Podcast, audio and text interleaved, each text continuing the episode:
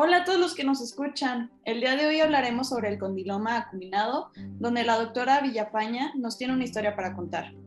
Bueno, para comenzar les vamos a dar un poco de información sobre esta patología para entender lo que nuestra invitada está por contarnos.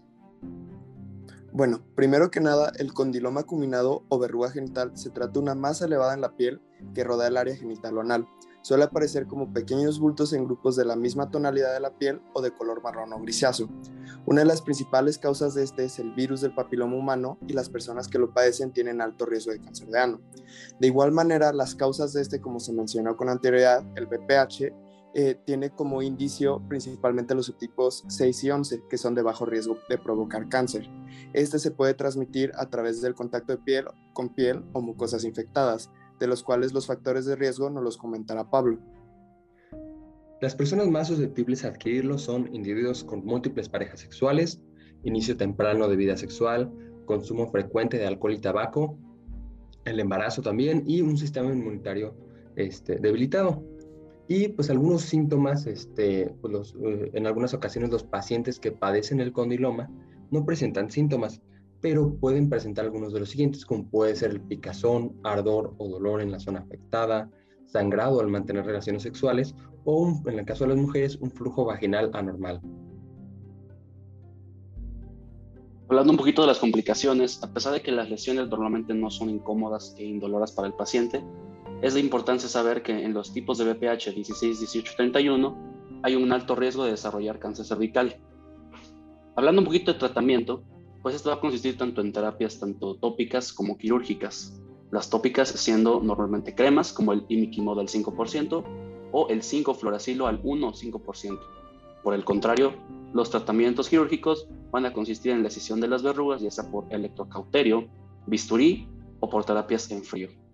Ahora podemos comenzar con la entrevista.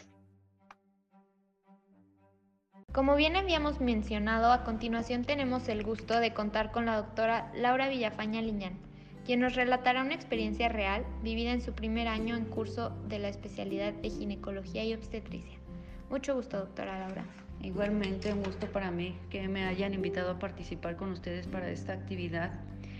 Bueno, mi experiencia es que estando cursando yo el primer año de, la, de mi especialidad en ginecología, eh, esto se hace dentro de un hospital. Ahí en la unidad de tococirugía llegan pacientes que tienen una, cualquier emergencia de su embarazo o ginecológica. Entonces, esta paciente en especial llega con mucho dolor, con un embarazo al parecer de término.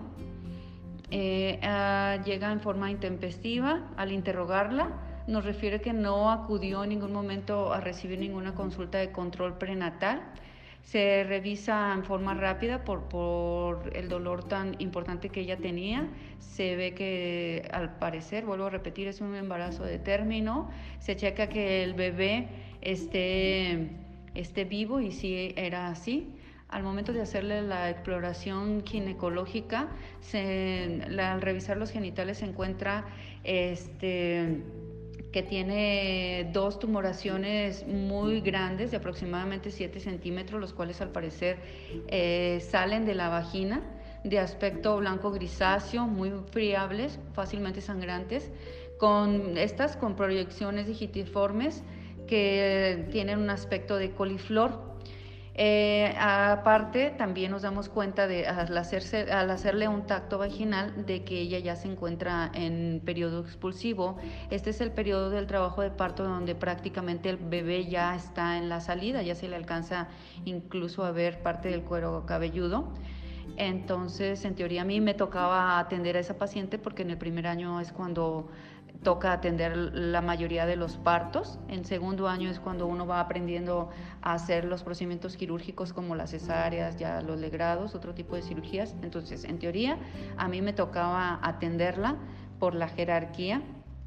Sin embargo, en ese momento yo no traía equipo de protección personal completo como son guantes, este, son guantes y protección para ojos También cabe mencionar que este tipo de pacientes es una indicación, cuando hacemos el diagnóstico es una indicación absoluta la condilomatosis genital o vulvo vaginal, de, es una indicación absoluta de, que se debe de atender el bebé, se debe de recibir por cesárea para evitar la contaminación del bebé, eh, sobre todo en su, en su gargantita, porque esto puede producir una condición en los recién nacidos que se llama papilomatosis laringia juvenil.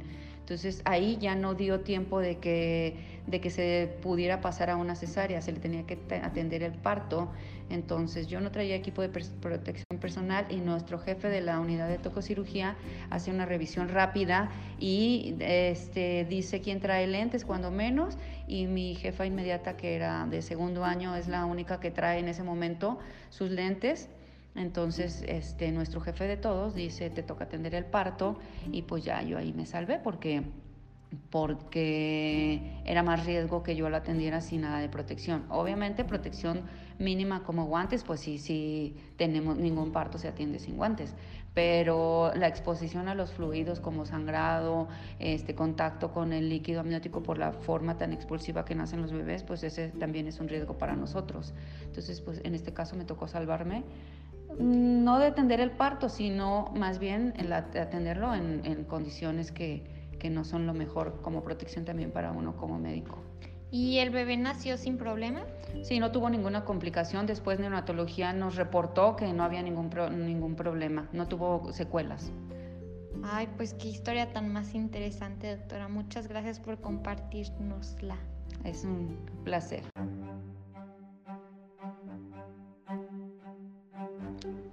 Nuevamente queremos agradecerle a la doctora por habernos acompañado y contado esta historia que servirá para informar a más personas sobre esta patología. Espero hayan disfrutado este capítulo de Condiloma Acuminado y nos veremos pronto.